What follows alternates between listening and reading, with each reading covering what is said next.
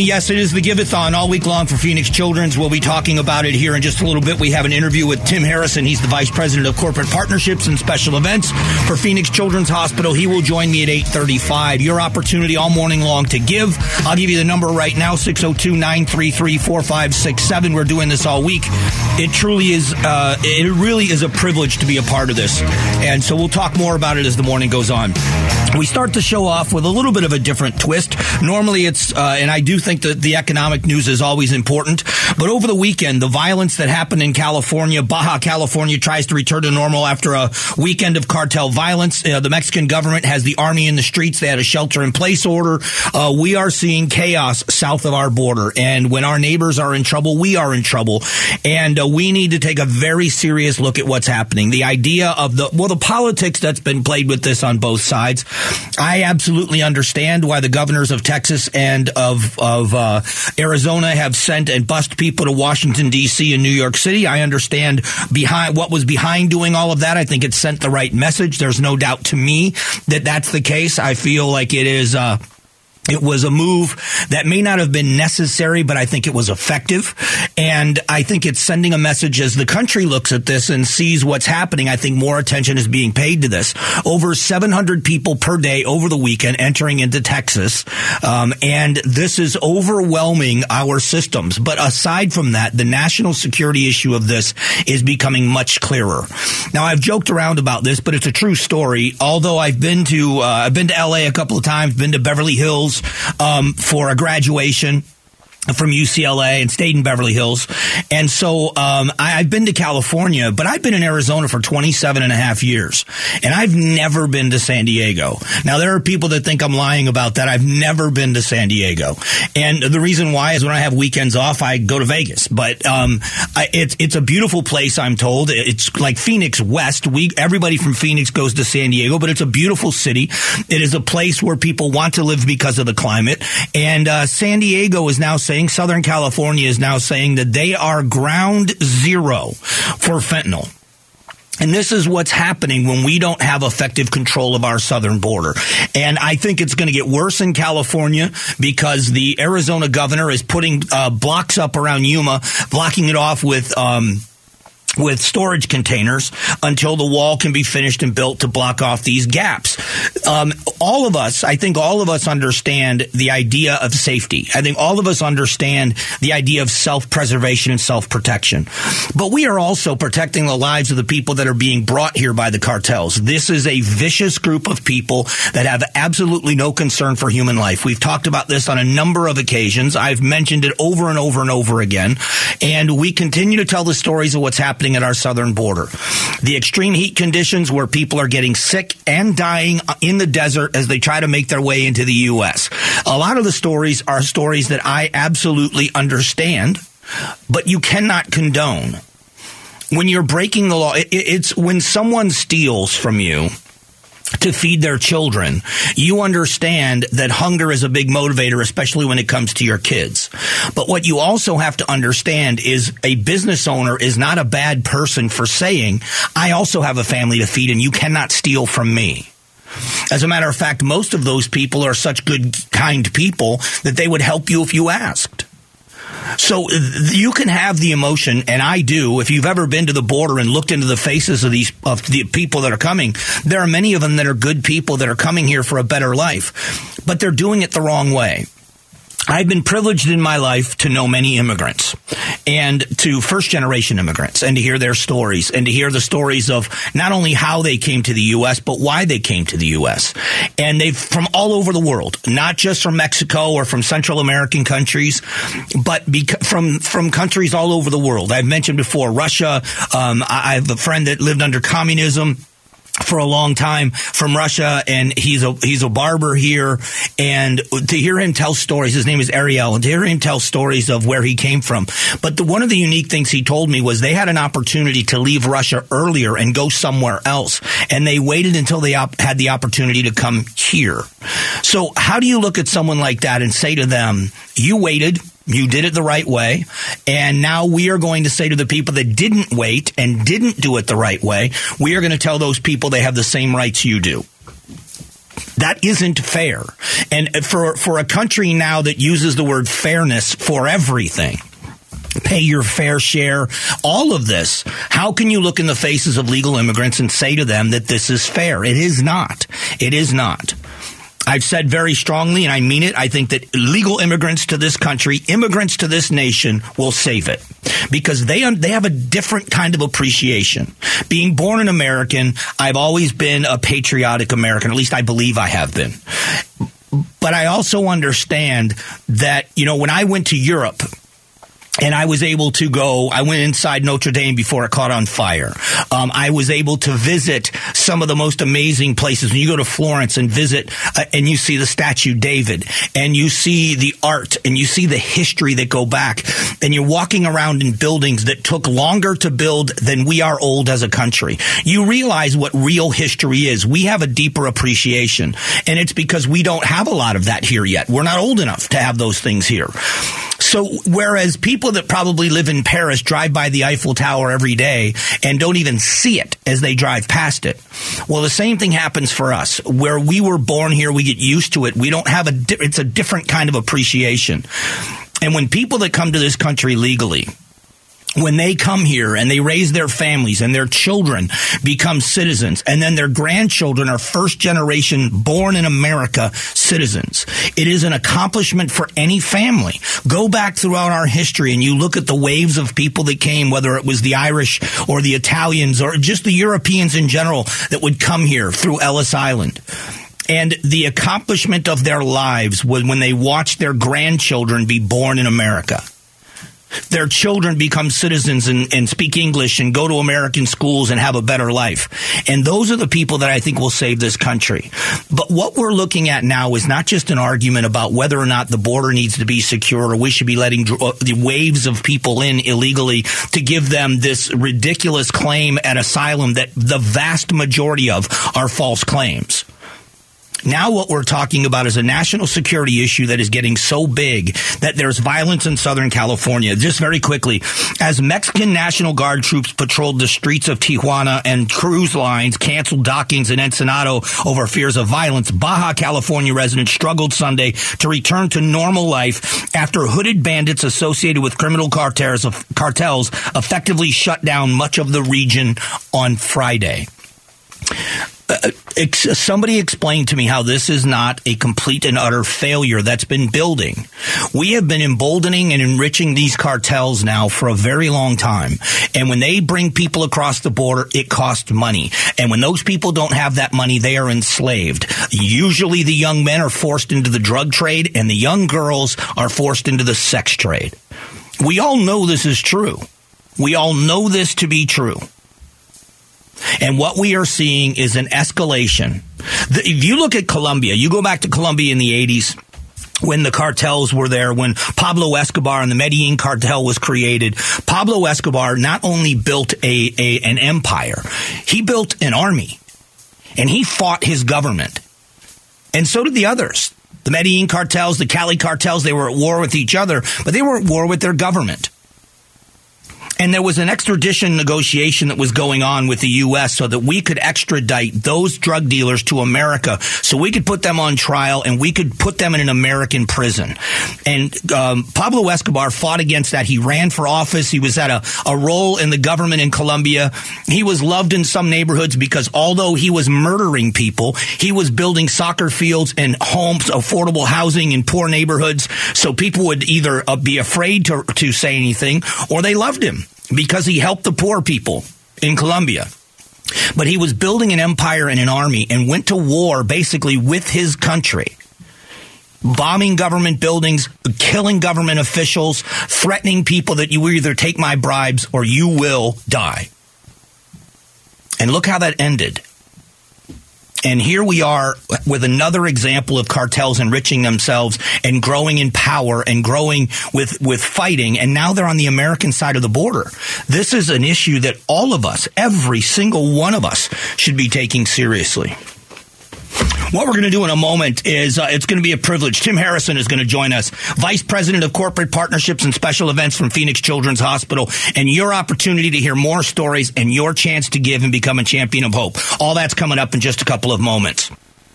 The Giveathon for Phoenix Children's is presented by your Valley Hyundai dealers and the Ak-Chin Indian community.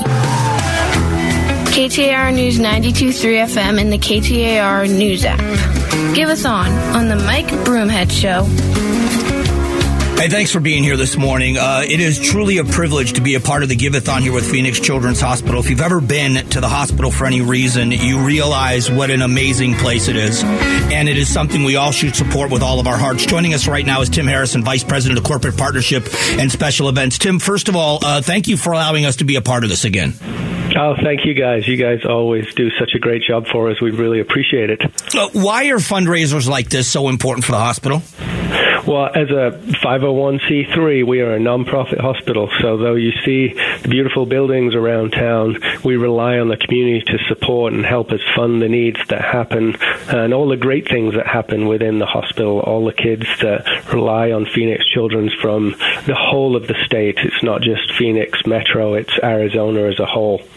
I was uh, I was at Phoenix Children's recently, and I was able to take some of the bears around to some of the children, and it is amazing how it brightens up even the kids that are 15, 16 years old to know that people in the community care so much that they're donating these bears, and it's just a little something to lift their spirits a, a, little teddy bear goes a long way, right? It just brightens up a day when you're in a place that can be quite dark sometimes. That you've got something that really, it's a piece of hope, uh, and it's not that significant that it doesn't mean a lot to anybody, whether you're a small child all the way up, like you say, even the teenagers that just look for something like that to really put a smile on their face and give them something special.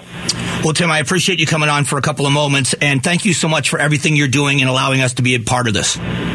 Oh, our pleasure. I think that without you guys, without kind of the, the whole crew, KTAR coming on board and the Arizona Sports and all the listeners, and just a small donation can go a long way. And just if you can keep pushing it, the $240, help buy a teddy bear, help us support the hospital. It costs so much to run this hospital. It's about $2.7 million a day to run this hospital. Wow. So it's an expensive operation. And we just see so many kids come through our doors. Last year there was almost 400,000 outpatient visits. So the volumes are so big. Well said, and thank you so much again for being with us. My pleasure. Thank you. That is Tim Harrison, Vice President of Corporate Partnership and Special Events at Phoenix Children's. Right now, it's time for a very special check presentation from our friends at Orange Theory Fitness. All right, I'm sitting here with two guys from Orange Theory Fitness and the Austin Fitness Group, Terry Blachek and Dave Sims. Guys, thank you so much for joining us. Hello, hello. We're thanks glad for, to be here. Thanks for having us. So this is the first year that your group has been involved with the Phoenix Children's Hospital Giveathon. So Terry, I'm going to start with you. Why decide to partner with PCH? Orange Theory Fitness uh, changes people's lives, look better, feel better Phoenix Children's Hospital does that too. It changes people's lives in a lot of different ways. And what a great uh, way for us to partner up with someone that kind of has those same visions, same goals in mind. Terry, I know you have a big check. I don't know how big the check is, but well, physically uh, the, the, large the, at yeah, least. Not, yeah, we're we're excited about that, and so today we're going to kick that off with a ten thousand dollar check just to get us started. Well, we are so glad to have you all in the mix this year and moving forward. Phoenix Children's Hospital is an absolutely incredible institution, as I'm sure you will only learn as your partnership grows. So, thank you both. Give us an hour and we'll uh, change your life. Phoenix Children's Hospital helping us change things, and uh, we're excited about it. So thank you so much. Awesome. Yeah, thanks thank for having us. Guys. It's a great combination here of corporate partnerships, but also your donations and why we are doing this. And I want you to hear one of our Mattamy Homes stories of hope. This is Linda, and this is the reason why we're doing this all week. I had been admitted for signs and symptoms of preeclampsia, and I was at 38 weeks. They came in, they told us that uh, Linda was more than likely not going to make it. And, you know, asked us if we had chosen a name. To which I said, I was like, yes, uh, her name is Linda.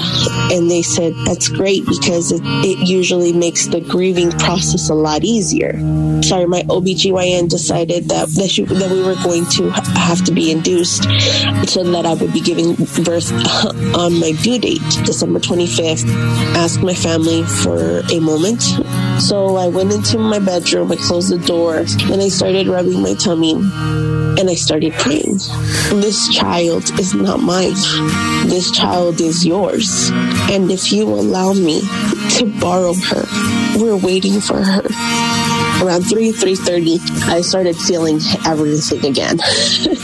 the doctor said it's time to push. And they had told us, they were like, the, the one thing that we're looking for is if she can cry. Because the moment she cries, it means that she made it. Because with campomelic dysplasia, the rib cage will either so compact and tight that first breath of air, uh, they can't.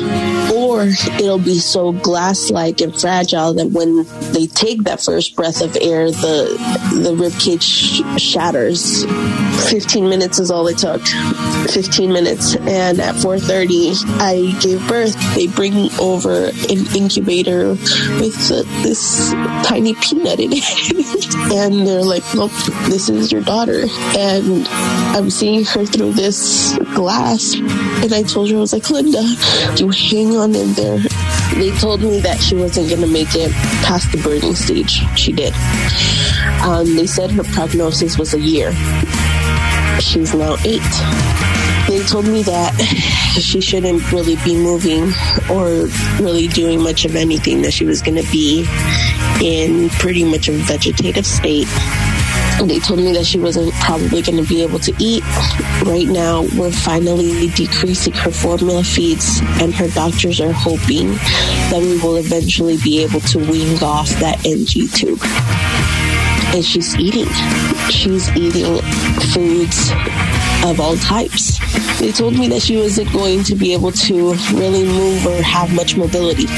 Linda started crawling last August. She's still wheelchair bound, but man, should you see her in that wheelchair. She enjoys popping wheelies, looking and seeing fast cars. And to her in her wheelchair, she'll say, I go boom boom. every specialist there they're just amazing at having levels of compassion of, of empathy. They're not just trying to solve our problems. They're trying to work with us to find a solution. Again life with her it's had its challenges and there are more more often than not we have to make adaptations. But she doesn't really see herself as different or if she does, she doesn't show it. that is just one of the miracles that happens every day at Phoenix Children's. If you'd like to be a part of those miracles, uh, now is the time for you to be able to do that. Um, I want to give you an opportunity now. The match music is playing. That means our friends at Walgreens are going to match anything you donate right now by calling 602 933 4567. That's 602 933 4567. Donate now, and every donation, big or small, can be so helpful to Phoenix Children's Hospital. Give you an opportunity to become a champion of hope. This is a program, our Train Champ, the Teddy Bear Express, is going to be going on all morning long. 20 bucks a month, $240 for the year, makes you a champion of hope, a teddy bear donated in your name to one of these children, but you are helping with so much of the research and so much that this hospital is accomplishing. Once again, that phone number is 602 933 4567. For being a champion of hope, you can choose either a kids a free kids pass to Wildlife World Zoo or a free polish and shine from Cobblestone Auto Spa. I'm going to try to get through this today. I don't know how I'm going to do it, but this is going to be a fun week, but it's going to be an emotional one for all of us. All right, up in a few moments, what we're going to do is we got Gatos for us and our Big Q poll question of the day. Please stick around. The Gatos Big Q poll question brought to you by your Valley Toyota dealers. Hey, good morning, Gatos. I got a good cue for you. You ready? I'm ready to roll. Governor Doug Ducey is using shipping containers to uh, fill 3,000 uh, feet of gaps in the border wall. Is it a good idea? You see these things going up over there? Yeah. I liked it and then I didn't like it. Okay. I, so I hear that they're going to take them away in like two weeks because the federal government's actually going to get off their rear end and actually the actual wall up. So all I wonder is why is he doing it now? Why put the shipping containers there now if they finally got uh, the federal government to, to actually put the real wall in? Why didn't he do it two years ago? Why didn't he do it two months ago? I don't get it. I don't know either. I, I I haven't. I mean, obviously, I don't have a. It's not like I talk to the governor every day, but I don't know what. I don't know why the timing is. Yeah, the timing is weird. Like the idea isn't that bad. No. I mean, if the if the if the government's not going to do anything, might as well do it. But if they're going to build it in a month, why are you putting the shipping container? Well, they may restart in a month, but I don't know that it'll be done in a month. I think they, they said it would be done pretty quick, but I don't know. It sounds Yeah. weird to me. I liked it, and then I didn't like it because of the timing. Okay. That's my cue. Great question, man. All right, man. I'll talk to you. All right, that's Gatos. The Big Q poll question today brought to you by your Valley Toyota dealers. Just after 9 o'clock, we go back to the biggest news story that's still out there, I think probably in the world, and that is the raid at Mar-a-Lago. We've got a copy of the uh, search warrant. We'll talk more about it in a moment.